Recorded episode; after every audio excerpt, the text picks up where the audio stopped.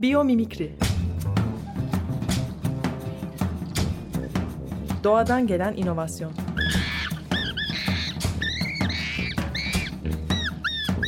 Hazırlayan ve sunan Zeynep Arhon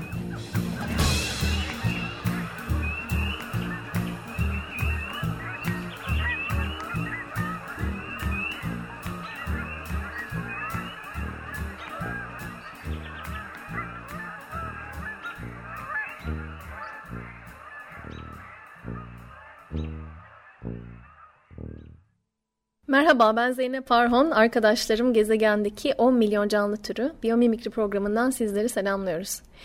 Programın bu bölümü Hawaii'nin doğasına odaklanan üçlemenin sonuncusu. İlk bölümde Hawaii'nin renkli kuşlarıyla ilgili konuştuk. Yerli halkın e, krallarını ve başarılı savaşçılarını onurlandırmak için göz alıcı tüylerini kullanarak pelerinler, başlıklar, e, aksesuarlar yaptığı bu kuşlar artık adalarda yaşamıyor. Endemik oldukları yani sadece Hawaii'de yaşadıkları için de e, bu adalarda son, sonları geldiğinde tüm dünyada, tüm gezegende soyları tükenmiş oldu.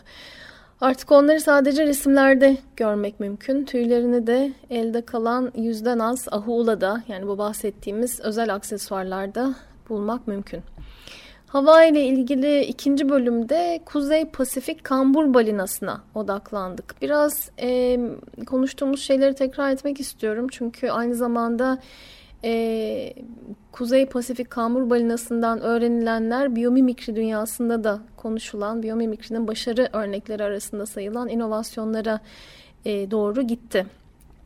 E, kambur balina ismini veren özellik arka yüzgeci. E, yani balinanın kendisinde kamburluğu andıran bir şey yok fakat arka yüzgeci e, biraz eğri, üstü biraz eğri yüzgecin hatta bazı balinalarda e, çengelimsi bir formu var. E, fakat balinaya biraz aşina olan gözlemci bu canlı türünün aslında özgün özelliğinin, alameti farikasının yan yüzgeci olduğunu fark eder. E, yan yüzgeç balinanın üçte biri uzunluğunda yaklaşık 5 metre civarında. Diğer balinalarda görülmeyen bir uzunluk bu. E, yüzgeci ilginç kılan diğer özellik üst kenarının girintili çıkıntılı olması. E, bu girintili çıkıntılı yapı sayesinde de balina sudan mümkün olduğu kadar e, fazla yani mümkün olan en fazla kaldıraç gücünü elde ediyor ve dev cüssesine rağmen e, kıvraklıkla hareket edip avlanabiliyor. Tüberkül etkisi olarak bilinen bu etki e, bilimsel literatürde ilk kez Dr. Frank Fish ve çalışma arkadaşları tarafından tanımlandı.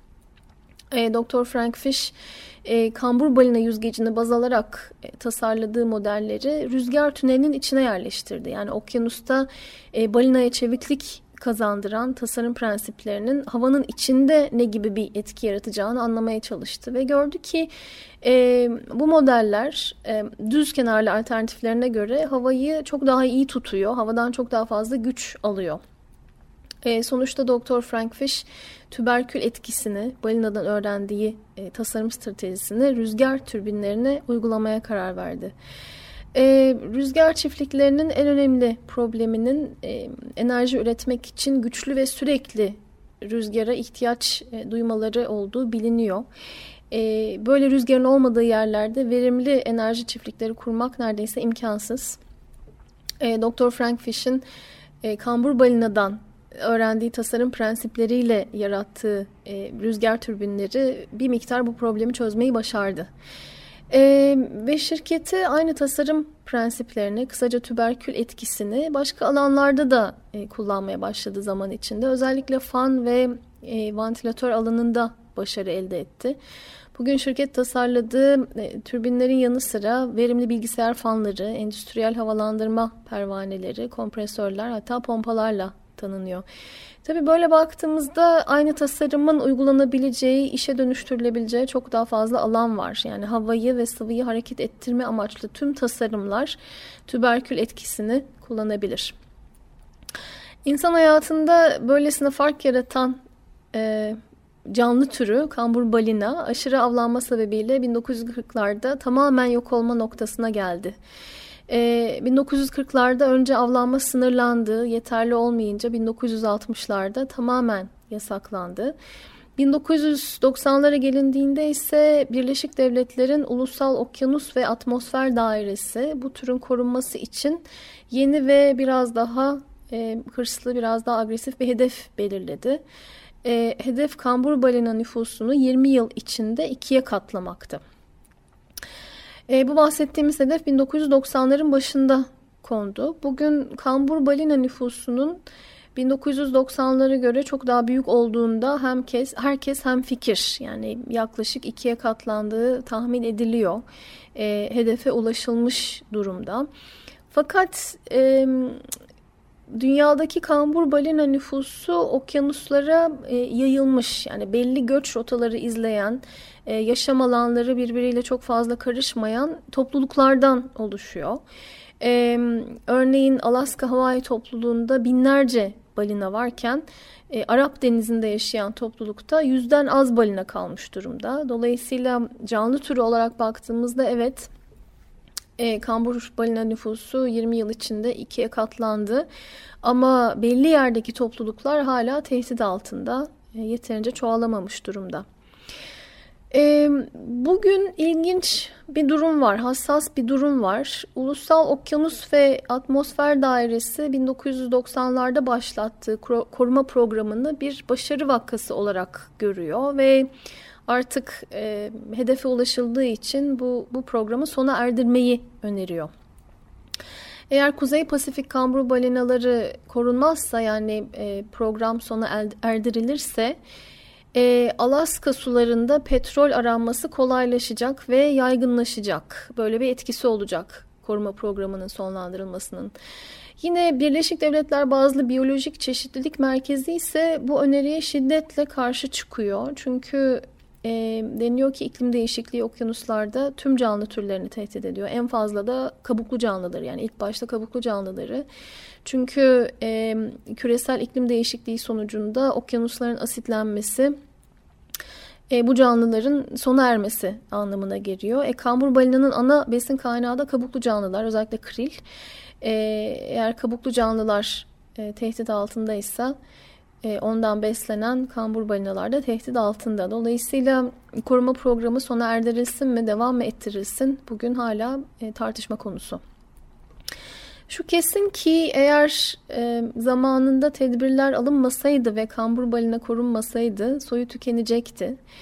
Verimli rüzgar türbinlerinin, fanların, pompaların tasarımında kullanılan tüber, tüberkül etkisini anlamak dahi mümkün olmayacaktı. Çünkü elde çalışacak e, anlaşılacak balina olmayacaktı, kambur balina olmayacaktı. E, bu da tabii biyoçeşitliliğin değerini bir kere daha hatırlatıyor bize. Yani dünyadan silinip giden her canlı türü aslında beraberinde bir tasarım stratejisini götürüyor. Bir öğrenebileceğimiz bir tasarım stratejisi artık e, karanlığa gömülüyor. E, böyle baktığımızda evet e, biyoçeşitliliği tabii doğayı sevdiğimiz için, canlı türlerini sevdiğimiz için önemsiyoruz. E, doğayı ve canlı türlerini, bu gezegeni bizimle paylaşan e, diğer canlıları korumak istiyoruz. Çünkü bu doğa sevgisiyle e, doğuyoruz ve doğanın bir parçasıyız. Ama bir yandan da e, inovasyon ve sürdürülebilir gelişim açısından baktığımızda e, öğrenebileceğimiz dersler çok değerli olduğu için de canlı türlerini korumak istiyoruz. Biyomimikrinin böyle bir perspektifi de var.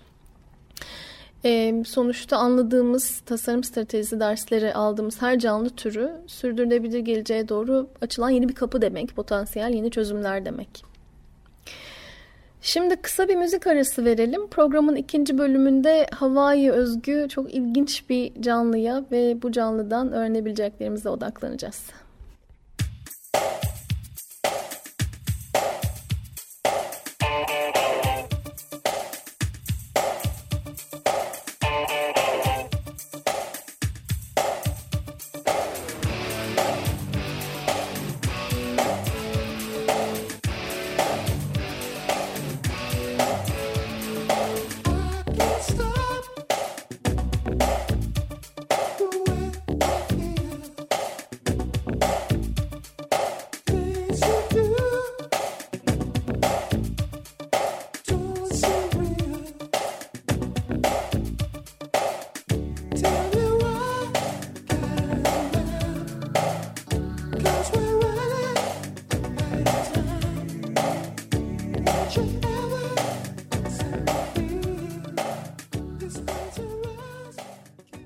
Biyomimikri Doğadan Gelen inovasyon programındayız. Programın ikinci bölümündeyiz.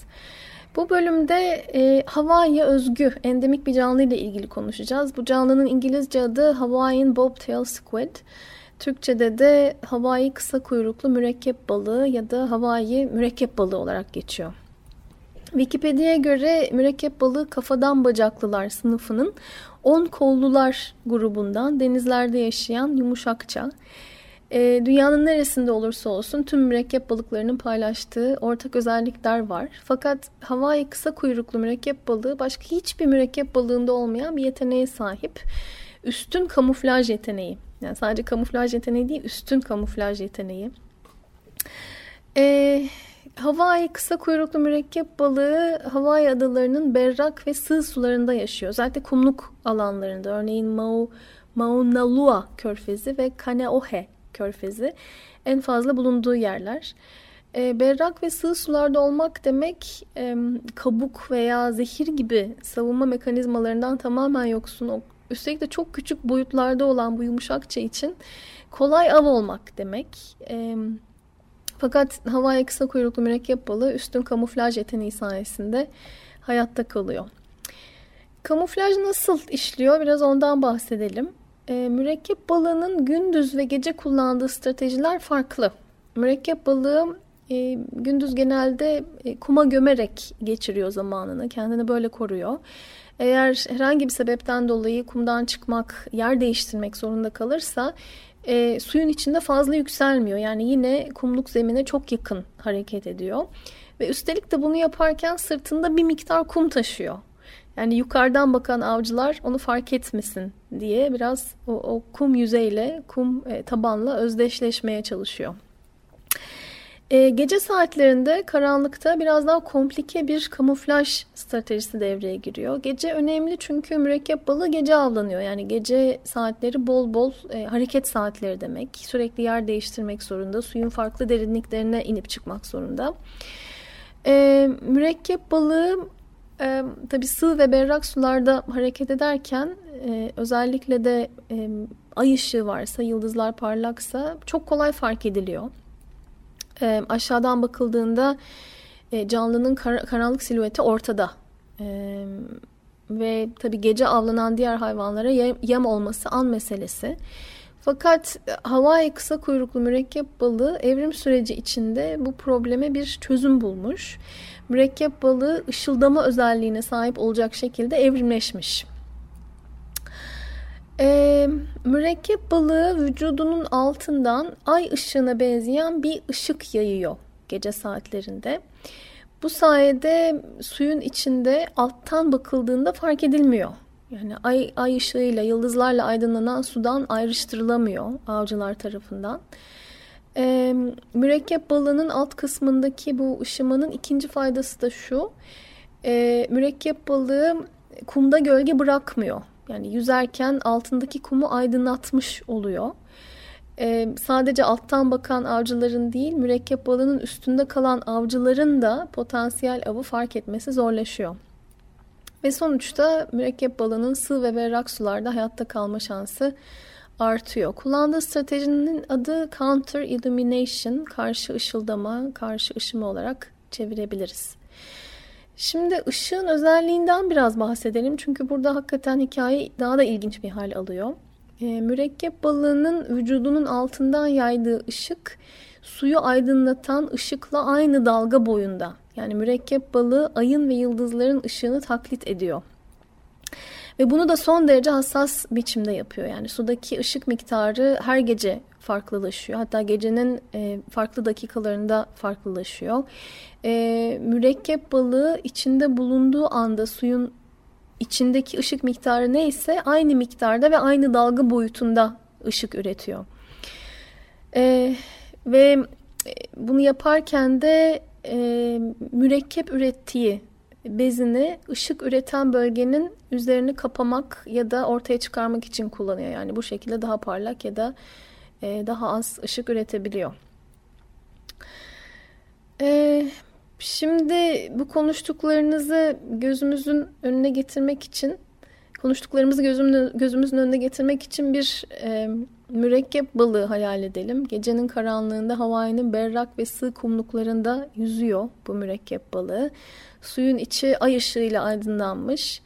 E, mürekkep balığı altında kalan avcılar tarafından fark etmiyor. Çünkü alt kısmı aynen su gibi ışıldıyor. Herhangi bir silüeti yok alttan bakıldığında. E, peki üstten bakıldığında ne oluyor? O zaman da e, gölgesi olmayan bir hayalet görüyor avcılar. E, gölgesi olmayan, insanın avucunun içine çok kolay sığan küçük e, kamuflaj ustası bir organizma bu sayede hayatta kalıyor. Mürekkep balığına kamuflaj özelliğini veren, kamuflaj üstünlüğünü veren şey e, özel bir bakteri türüyle kurduğu simbiyotik ilişki. Yani mürekkep balığı bu bahsettiğimiz özel ışığı, hassas ışığı kendisi üretmiyor aslında. E, bu ışık organizmanın karnında yaşayan bir e, bakteri tarafından üretiliyor. Bakterinin adı Vibrio fischeri. Tek hücreli e, ışık üretme yeteneğine sahip bakteri aslında gezegenin tüm okyanuslarına yayılmış durumda. E, Hawaii kısa kuyruklu mürekkep balığı içinde bu bakteri olmadan doğuyor ve yaşamının ilk saatlerinde ışık üretemiyor. Çok e, fark edilmesi kolay, hassas anlar bunlar. Birkaç saat içinde mürekkep balığı deniz suyundan yeterli miktarda bakteriyi içine çekiyor, absorbe ediyor ve hayatını kurtaracak kamuflaj özelliğini edinmiş oluyor. E, mürekkep balığının içine giren bakteri de e, hızla organizmanın ışık organlarına yerleşiyor ve çoğalıyor. Simbiyotik ilişkilerinin ilişkilerin özelliği e, o ilişkide rol alan herkesin kazandığı ilişki olmaları. Yani herkese kazandıran ilişkiler bunlar. Burada konuştuğumuz ilişkide de aynen öyle oluyor. Mürekkep balığı bakteri sayesinde kendini kamufle ediyor. Bakteri güvenli bir ortamda mürekkep balığının içinde çoğalıyor. Ama hikayenin devamı da var. Yani burada sona ermiyor. E, bakteri tabii çok hızlı çoğalıyor ve mürekkep balığı her sabah e, içindeki bakteri nüfusunun yaklaşık %90'ını suyun içine bırakıyor. E, böylece yeni doğan mürekkep balıklarına bol bol gıda e, vermiş oluyor. Bol bol besinli bir ortamda doğmalarını kolaylaştırıyor. Mürekkep balığının içinde kalan bakterilerin e, çoğalmaya devam etmesi için de yer açılmış oluyor. Biyomimikri perspektifinden baktığımızda bu hikayeden öğrenebileceğimiz çok şey var. Ee, öncelikle bilim insanlarının anlamaya çalıştığı konulardan biri biyolüminesans yani canlıların canlı türlerinin düşük enerjiyle kendi ışıklarını elde etmeleri. Ee, Hawaii kısa kuyruklu mürekkep balığı bu alanda çalışanlar için ilginç organizmalar e, arasında yer alıyor. Bunu yapabilen tek organizma değil ama e, bioluminescence alanında adı geçen çalışma yani çalışılan organizmalardan bir tanesi. Diğer araştırma konusu mikrobiyom. Mikrobiyom mikroorganizmaların belli bir yerde kolonileşmesini, kendi dünyalarını oluşturmalarını e, ifade ediyor. E, insan mikrobiyomunun yani insanın vücudunun içinde bakterilerin, içinde yaşayan bakterilerin insan sağlığı açısından önemi e, gün geçtikçe daha fazla anlaşılıyor. Örneğin e, sindirim sistemimizdeki bakteriler olmadan e, gıdalardan yeterince besin elde etmemiz, hayatta kalmamız mümkün değil.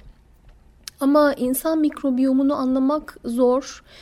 Ee, yine sindirim sistemine örnek verirsek e, yüzden fazla bakteri çeşidi var insan e, insanın sindirim sistemi içinde.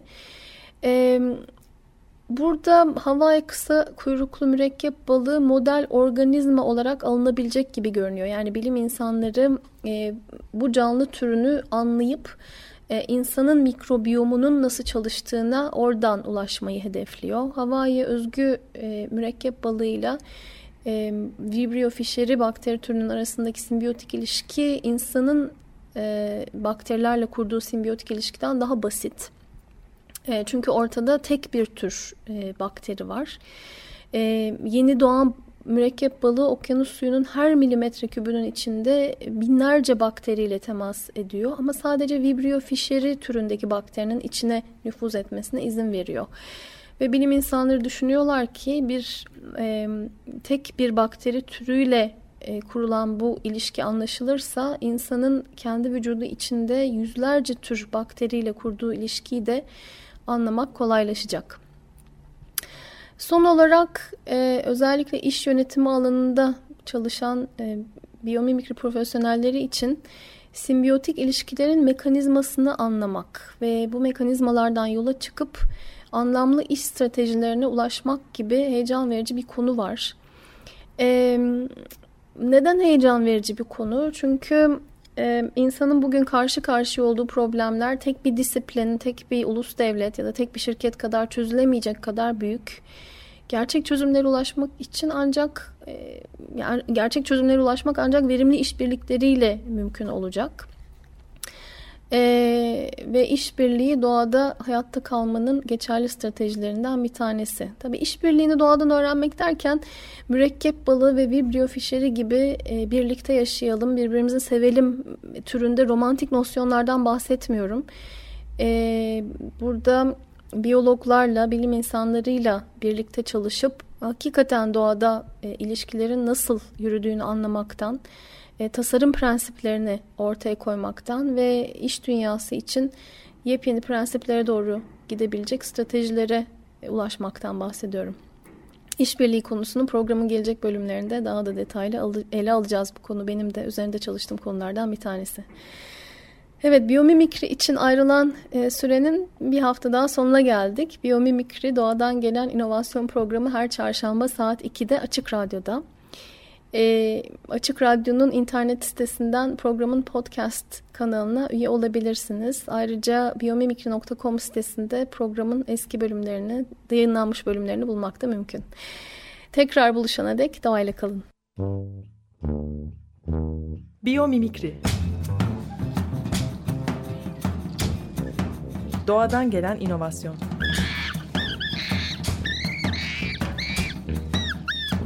Hazırlayan ve sunan Zeynep Arhon.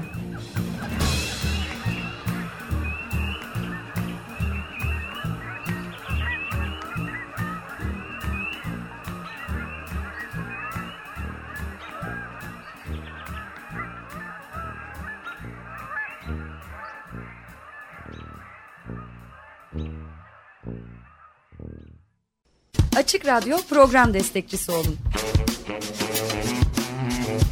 Bir veya daha fazla programa destek olmak için 212 alan koduyla 343 41 41